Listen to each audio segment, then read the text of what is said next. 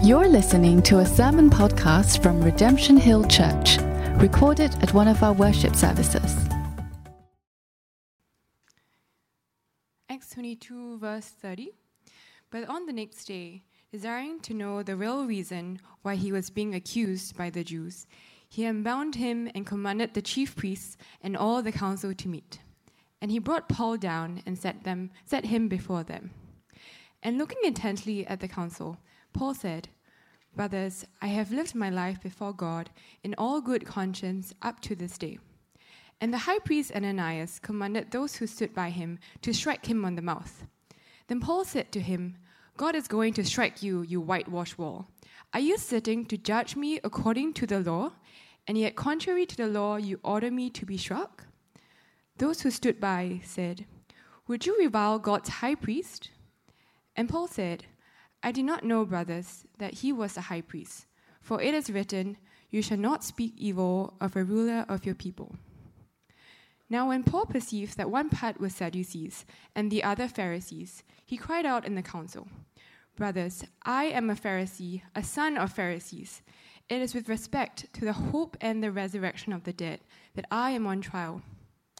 And when he had said this, a dissension arose between the Pharisees and the Sadducees and the assembly was divided.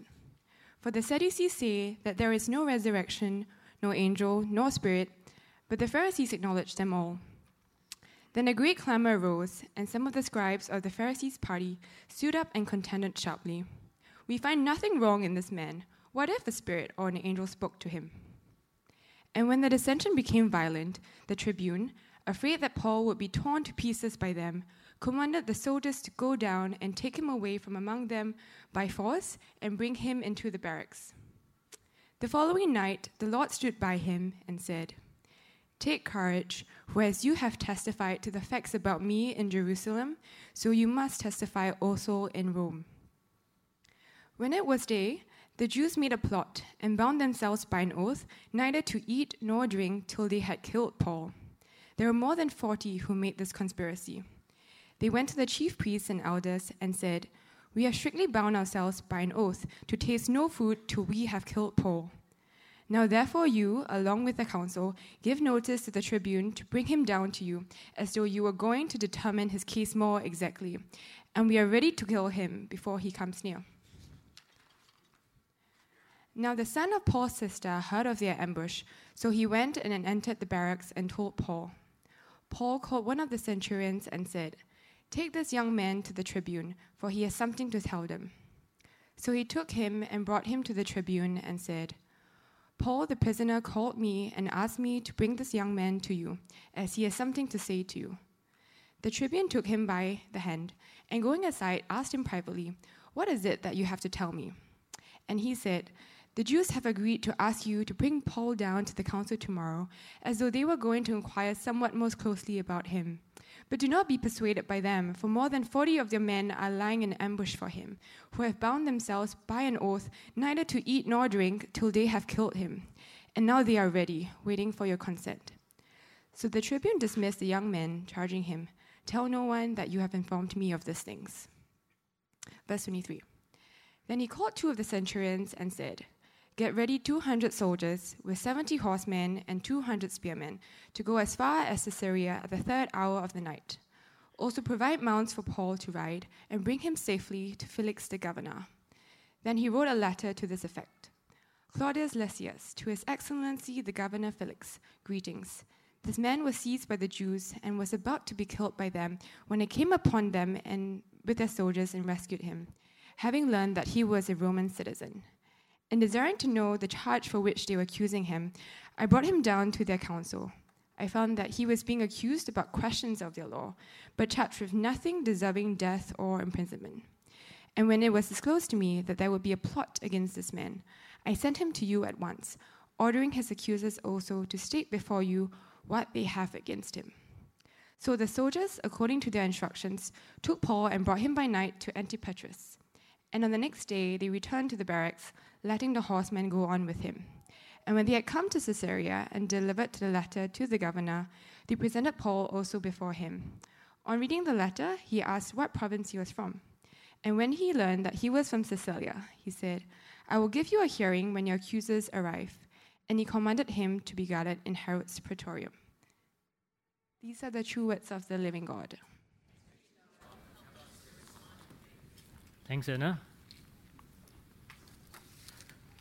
Good morning, everyone. My name is Winston, and I'm one of the elders in the second congregation. I'm excited to be uh, going to preaching God's word to you today. So let's start with prayer. Father God, we give thanks to you for this morning that we can be gathered to hear your word. We ask that you use me to preach it and to open our hearts to receive it. In the name of Jesus, we pray. Amen. So, uh, I have titled my sermon today, The Protection You Need. So, what comes to mind when you think about the word protection? Honestly, in the context of us living in Singapore, protection is probably not something that we think about very often until we go on holiday to some uh, foreign country and then we Google frightfully about whether that country is safe for tourists. Or maybe if you're big and tough, you say, I don't need protection, I am the protection. Or otherwise, in the context of religion, we might think of protection only when we are looking to avoid uh, disease or disaster. But is that what protection means in the context of our Christian life? Is it just some kind of vague, occasional notion of avoiding harm? Do we need any protection at all? Living in natural, disaster free, um, medically advanced, and low crime Singapore. I hope to show us that living as Christians in Singapore today, we need God's protection as much as ever, and that God will indeed protect us. So I have three points to make. Number one, that God protected Paul to live out God's call over his life. Number two, God will also protect you to live out God's call over your life. And number three, God's protection is the protection you need. So, to my first point, uh, that God protected Paul to live out God's call over his life. You know, in our passage today, we see Paul being persecuted uh, as he lived out God's call over his life to preach the gospel. And Paul is certainly no stranger to persecution for the sake of the gospel. By the time of our passage, he has faced down one angry, violent mob after another, been thrown into prison, been stoned to the point of death. Yeah. But each time, God had preserved his life so that he could continue the work of preaching the gospel. And after going through so much, one might be inclined to think that, you know, Paul is up for retirement. But there's no let up, and Paul is in this familiar territory of persecution again. He's bound, beaten, and facing an angry mob that wants to kill him. So imagine for a moment that you were Paul in that situation. What would have been going through your mind? Would you have been full of faith uh, that God would deliver you once more? Or would you have thought, this is one time too many, and you're going to run out of luck now? Having read the end of the passage, we know that God protected Paul once more. But I think just saying that, you know, God protected Paul without actually studying the details of how God did so can be a rather bland statement that can actually obscure how marvelous God's protection is. So let's try and understand better how exactly God protected Paul.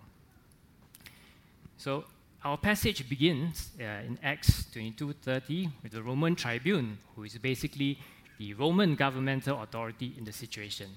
And he wants to know why is there this angry mob that is baying for Paul's blood.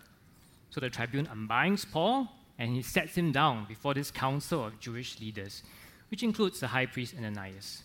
So Paul then proceeds to give an account or a defense of himself before this council. To put it mildly, Ananias is unimpressed and he orders uh, at chapter 23, verse 2, that Paul be struck on his mouth.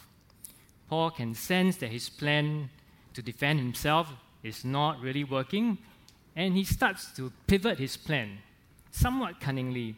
You see, in the process of engaging with this council, Paul had come to realize that this council is not quite a unified one, as it actually consists of two different groups the Pharisees and the Sadducees. And for our purposes, we just need to understand uh, that the Pharisees believed that the dead would be resurrected, while the Sadducees did not. To be clear, the Pharisees were not Christians, but they did have their own beliefs that the dead would be resurrected. But Paul, insofar as he believed that Christians would be resurrected when Christ comes again, he could technically still say that he was a Pharisee. So Paul then begins to divert the attention away from himself. And he says in verse 6, Oh, I'm on trial because I'm a Pharisee, because I believe in the hope of the resurrection of the dead. So this appears to become some kind of a sleight of hand, right? An assertion that he's on trial because he's a Pharisee, and then he then turns the whole uproar around him into a dispute between the Pharisees and the Sadducees.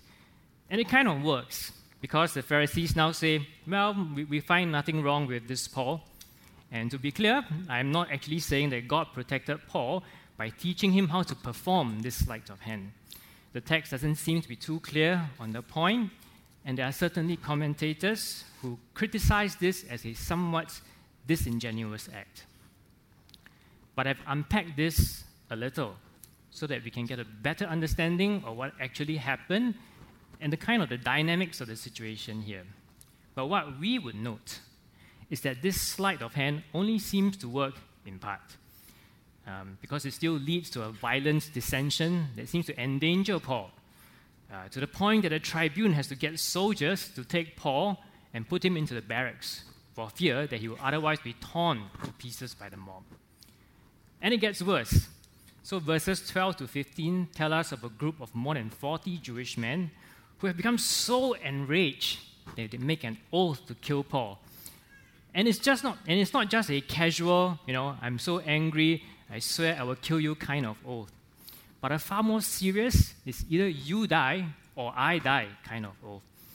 They swear neither to eat nor drink until they, until they kill Paul. And they don't just make this oath in private. They hold themselves accountable by going to the Jewish leaders to declare this oath before them. Um, and they even enlist their help to perform the oath. And basically, the scheme, scheme is to trick the tribune to bring Paul before the Jewish leaders, and then these oath makers would ambush and kill Paul along the way. So we have a violent, murderous mob, and we have an evil, murderous plot involving high ranking elements of Jewish society. Odds that are stacked against Paul. But is odds even a thing when God is involved? So if God wants Paul alive, it could have been 4,000 men, right? And not a hair on Paul's head would have been harmed. So let's see how does God uh, protect Paul in this situation. First, he engineers it such that Paul's nephew finds out about the plot, as verse 16 tells us.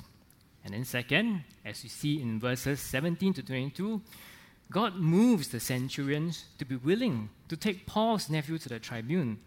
And then he moves the tribune again so that the tribune is actually willing to listen to Paul's nephew explain the plot and actually believe Paul's nephew. From what we know of history, Roman tribunes would not appear predisposed to listen to uh, random nephews of random Jewish prisoners. And third, as is narrated from verses 22, 23 to 33, God moves the tribune to safely dispatch Paul away to Felix, the governor in Caesarea, whom we can understand as uh, representing the next higher governmental, uh, Roman governmental authority in the situation. But maybe what is the most marvelous, though, is the manner in which Paul was transported to Caesarea. So remember, remember the evil plot to kill Paul? It had mustered 40 plus men.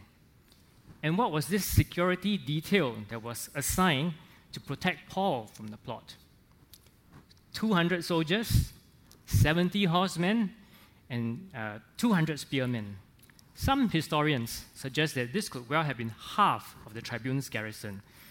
And it almost seems ridiculous, right? To send half of your uh, garrison just to protect a nobody Jew, one that the Jewish elites themselves wanted uh, dead. And nothing is said about the fighting ability uh, of those 40 plus men, but we can see that they were definitely outnumbered by more than 10 times by professional soldiers. Now, I had not highlighted this earlier, but in verse 11, when Paul had been brought into the barracks, Jesus had come to Paul, stood by Paul, and told him, Take courage, for as you have testified to the facts about me in Jer- Jerusalem, so you must testify also in Rome. This is actually a very tender and priceless moment as Jesus was lovingly comforting and encouraging Paul in this dark moment. But notice that Jesus was also telling Paul that he would surely live. If God still had plans for Paul ahead to go to Rome to preach the gospel, then surely he will make it out of these barracks. In that light, this uh, Roman army that had been assembled to serve as Paul's private security detail is like God's way of making a point to us, almost making a song and dance out of it, if I can use the expression in, in a positive way. And it is, it is this if God is going to protect you, He will more than make sure that you are protected. So, yes, Paul was technically a prisoner of Rome, but God can use the unbelieving to protect his believers. And there's also a little detail of some note. So you see that the tribune, he actually provided mounts uh, or horses for Paul instead of some kind of death march on foot for Paul. So the tribunal actually even seemed to be treating Paul with some dignity. So I hope we, can see that God protected Paul. But why did God go out of his way to send you know, his protection in, in this form? Certainly because he loved Paul, but there was another specific reason. God protected Paul in that specific situation so that he could go on to Rome and preach the gospel, to testify also in Rome, um, as verse 11 records for us. And actually, we know from various other passages, such as Acts 9 and 15, that Paul had a specific call to preach the gospel to the Gentiles. And the people in Rome would be Gentiles. So, in other words, God protected Paul so that he could live out God's call over his life. Uh, and in this instance, it was to preach the gospel to the Gentiles. That was my first point, right? So, my second point God will also protect you to live out God's call over your life. So, in the same way, we can rest assured that God will also protect us so that we can also live out God's call over our lives.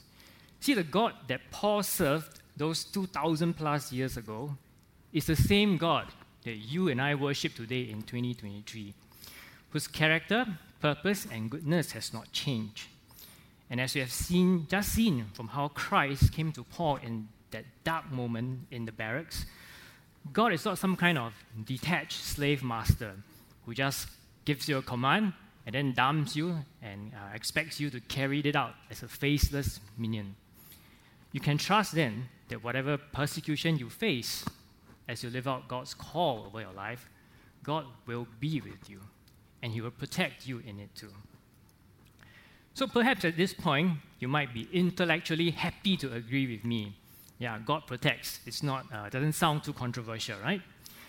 But you are emotionally and you are spiritually unmoved you might be thinking, well, this all sounds great, and it's most probably true, but it's irrelevant to me because I don't think God is calling me to do something that will involve some kind of violent mob baying for my head and 40 plus men swearing that they will kill me.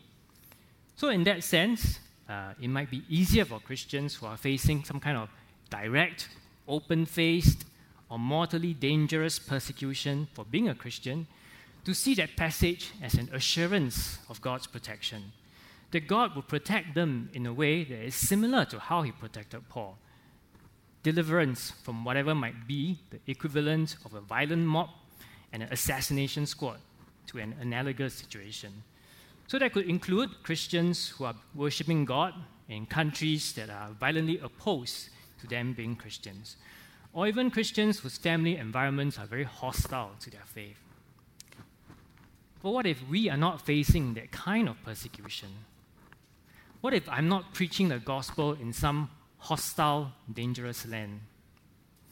Is God's protection irrelevant or unnecessary then? Not so.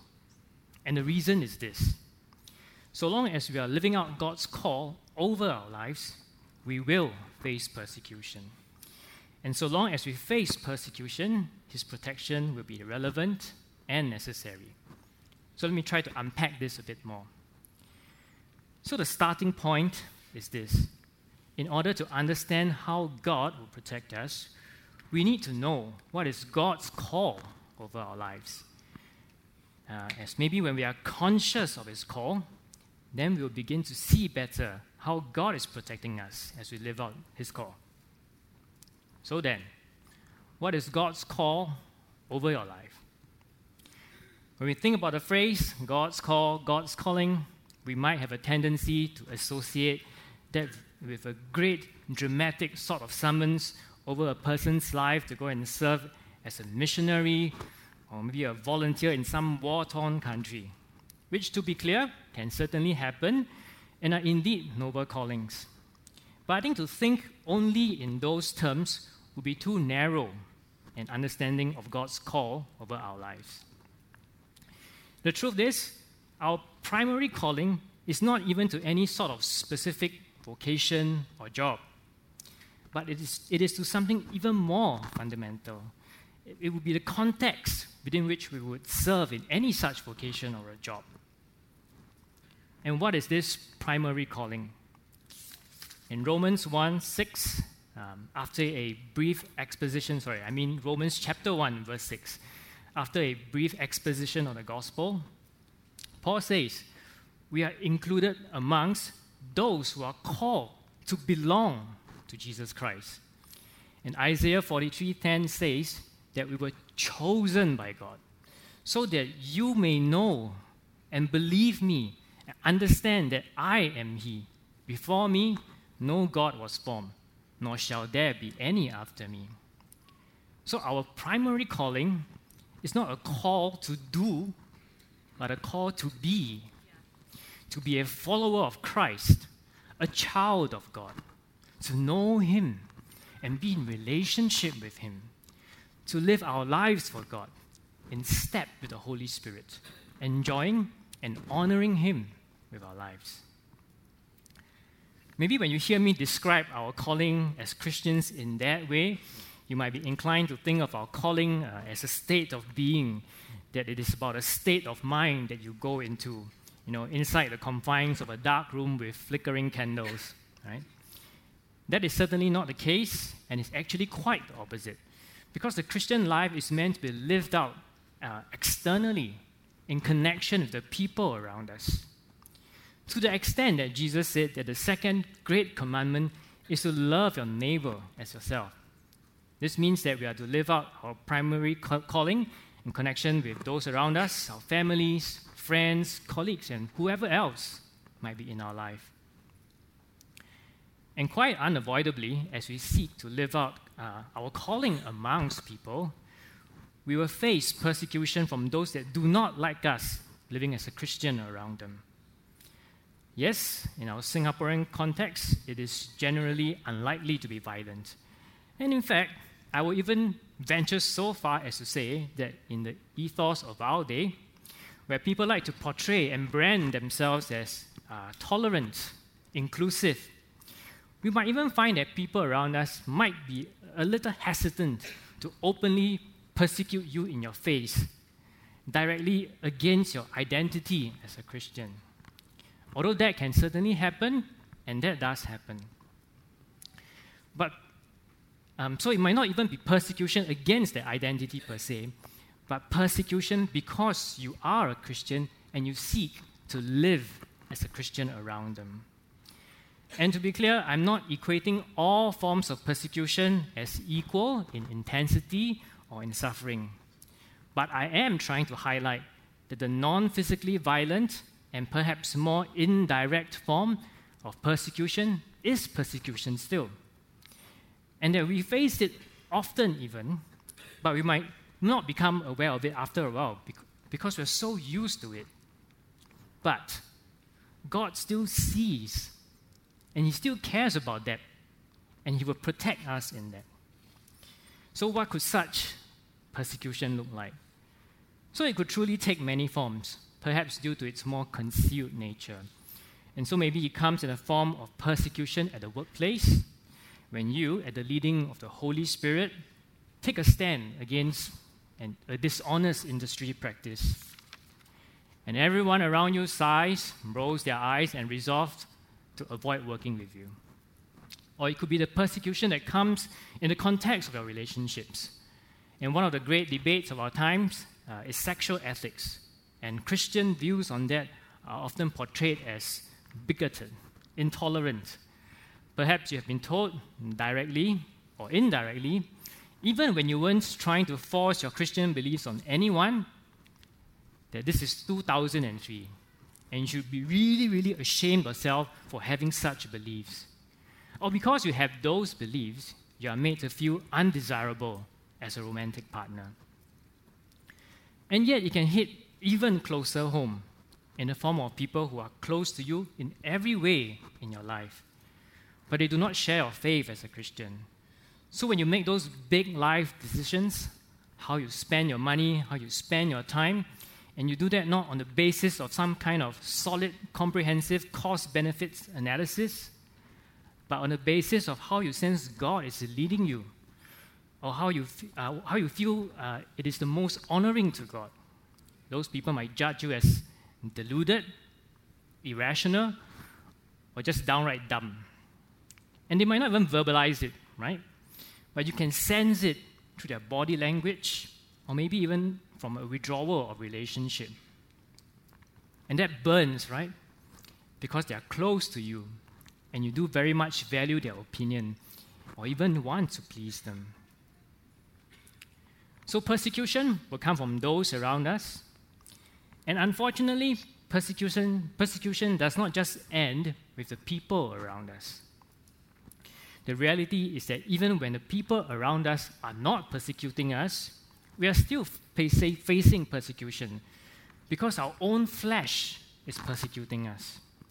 Galatians 5:17 says, "For the desires of the flesh are against the spirit, and the desires of the spirit are against the flesh, for these are opposed to each other to keep you from doing the things you want to do." Which means that even though your spirit is renewed in Christ, your flesh still contains sinful desires that lead you to sin. And so your flesh and your, and your spirit will be at war until the end of time, until you are fully sanctified and you sin no more. But until then, your sinful flesh will persecute your Christian spirit, endlessly circling and jabbing at you, screaming at you to give up this internal struggle within yourself and to indulge the sinfulness that lurks in your flesh. And if we were to return to our previous examples of persecution, our flesh will be persecuting us in those situations too, so that we will cave in and close one eye at the dishonest industry practice to get ahead, so that we will submit to the fashionable sexual ethics of our time to feel accepted, so that we will please the people that we love instead of honoring God with our lives. So forgive me if I seem a little melodramatic but it's a bit like the scenes from the Kung Fu movies that we've watched, where the Grandmaster tells a prodigy that his greatest enemy is himself. Or those movies about spies and undercover moles. The point is, the danger can lie within, and it can be unnoticed until the damage is done. Which is why sometimes the most painful or dangerous form of persecution to our faith can be this persecution that comes from our own flesh when we feel like giving up our faith because we are tired of that, that struggle that nobody else seems to see, of being at war with our own souls, because we feel like we are done with God and His demands on our lives. So I hope you have been tracking with me. I have said that God will protect us as we, per- as we face persecution in living out His call over our lives, just as He protected Paul. So at this point, you might be thinking, yes, God protected Paul, but how do I trust that he will protect me in my situation too? You know, maybe my persecutions are too minor and worthless to warrant God's proper attention. Because God has already shown you that there's nothing that is good that He could possibly want to withhold from you out of stinginess or ill will when he sent his son Jesus Christ to die on a cross for our sins. He already paid for us the most exorbitant price he could ever pay for our protection. Any other payment would be chump change. It's a bit like this. Imagine that the baby of the richest man in, on earth in history is kidnapped and then held to ransom. And now imagine that he has gotten his baby back by paying uh, his entire fortune. And he's now joyfully tucking his baby into bed. He's lovingly petting the baby, he's singing lullabies. And then a mosquito appears, buzzing and landing on the cheek of the baby. Would a man just watch that mosquito and let the mosquito sting his baby? Would he say, Well, you have already been so much trouble, and you already cost me so much. Ah, I don't think I want to protect you anymore from this um, uh, mosquito. I don't want to protect you from anything else. No, he would not. He would, once more, rise to protect the baby that he loves. He'll be careful not to just recklessly smack the mosquito on the baby's cheek, even, right? He will take the care and the effort to chase it off the baby's face and then only smash it so that no harm would befall his baby. Brothers and sisters, that is the heart of our Heavenly Father. You are that precious baby that He gave everything for. And there's nothing that is for our good that He will withhold from us.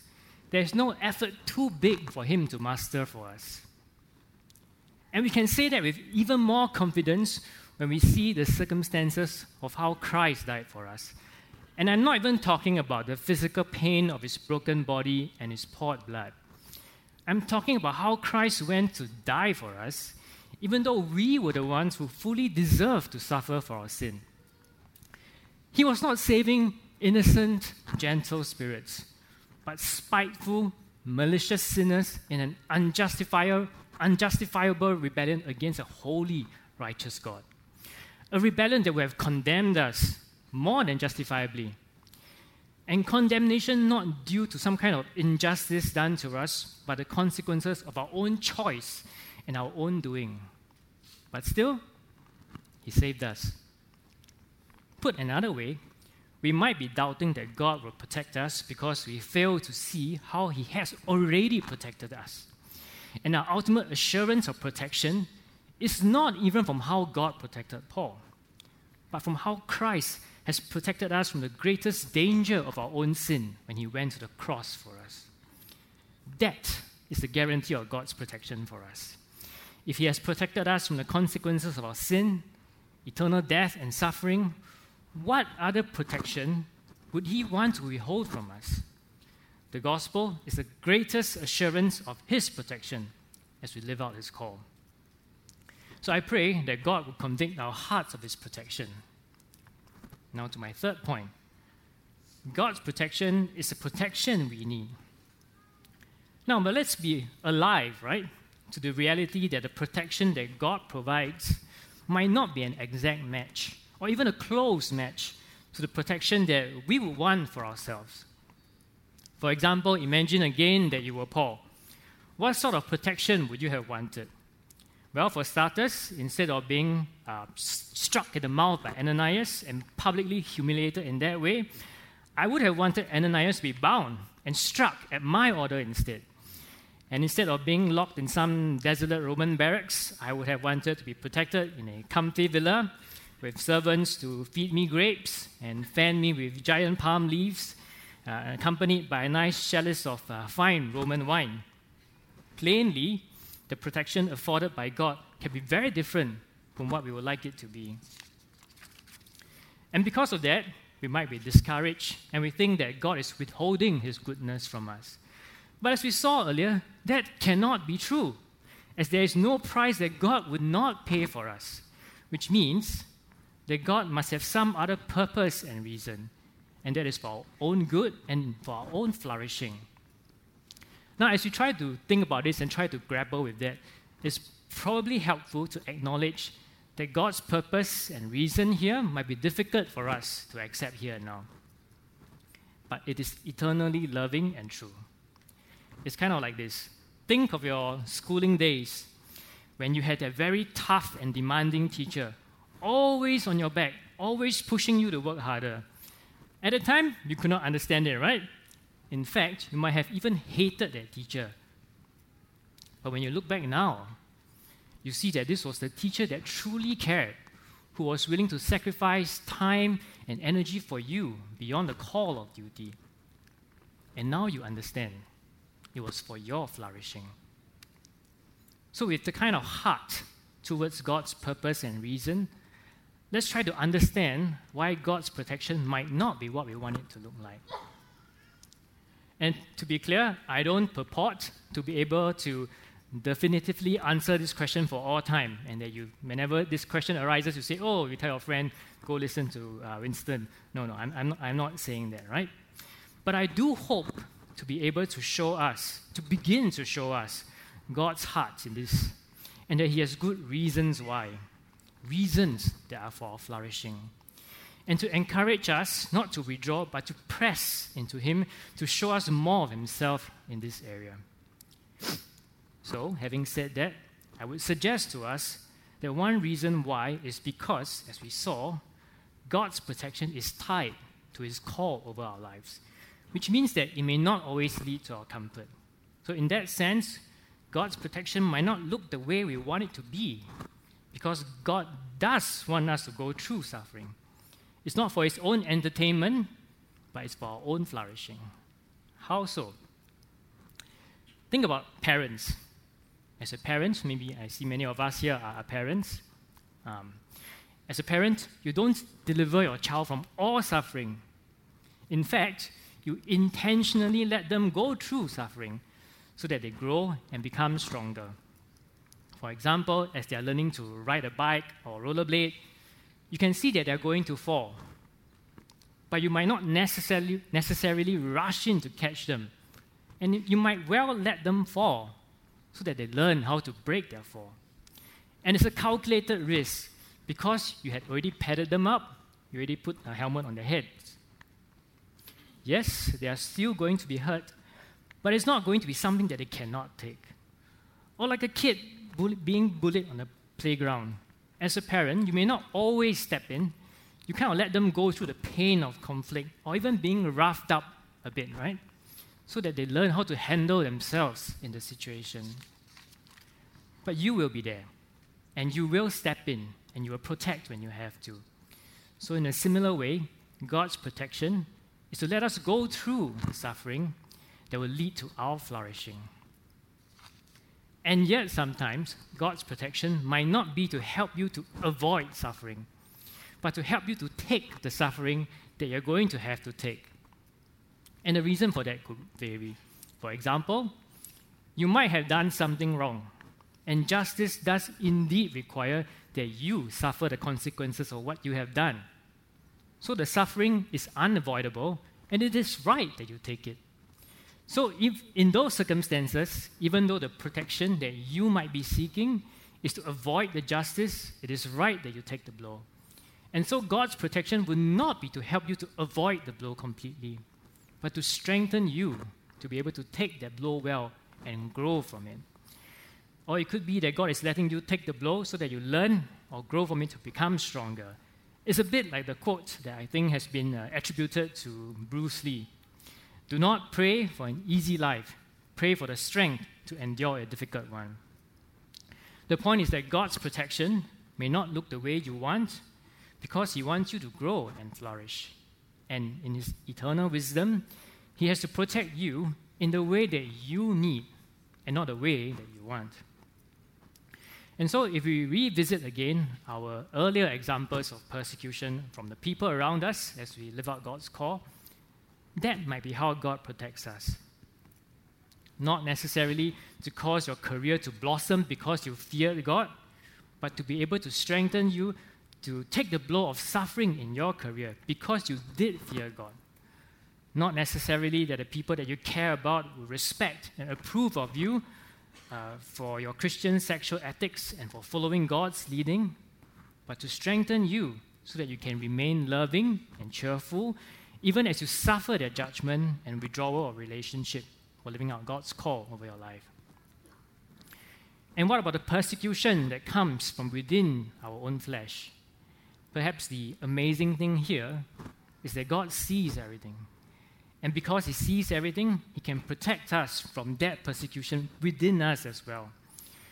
As Hebrews 12 tells us, Christ is the author and the finisher of our faith. This sense chills down my spine, it makes my flesh tingle in a good way. It never gets old because it tells me what started and what is going to complete us, or rather, who started us and who completes us. It tells me that even when we feel like we are going to give up on our faith, as we tire in this seemingly endless struggle against our flesh, and even though God is not going to remove that struggle in the here and now, we can trust in our Savior to keep us in Him till the end, whatever might come our way. In the end, the point is this God protects us to live out His call for our lives, not for our own purposes. But we can trust that it is for our ultimate good and flourishing, because there is nothing that is good for us that He will withhold from us. And He demonstrated that for all eternity when He sent His Son, Jesus Christ, to take the punishment for our sin. Let's pray. Father God, we thank you that you are our God and that you are a God who did not just save us, but you also protect us. We pray that you will help us to look to you when we feel persecuted, when we feel like giving up on the struggle that rages within us. Help us to trust that you are for us in every way, even when we are not able to fully understand your plans. In the name of Jesus, we pray. Amen. You've been listening to a sermon podcast from Redemption Hill Church. You can find more of our sermons online at www.rhc.org.sg.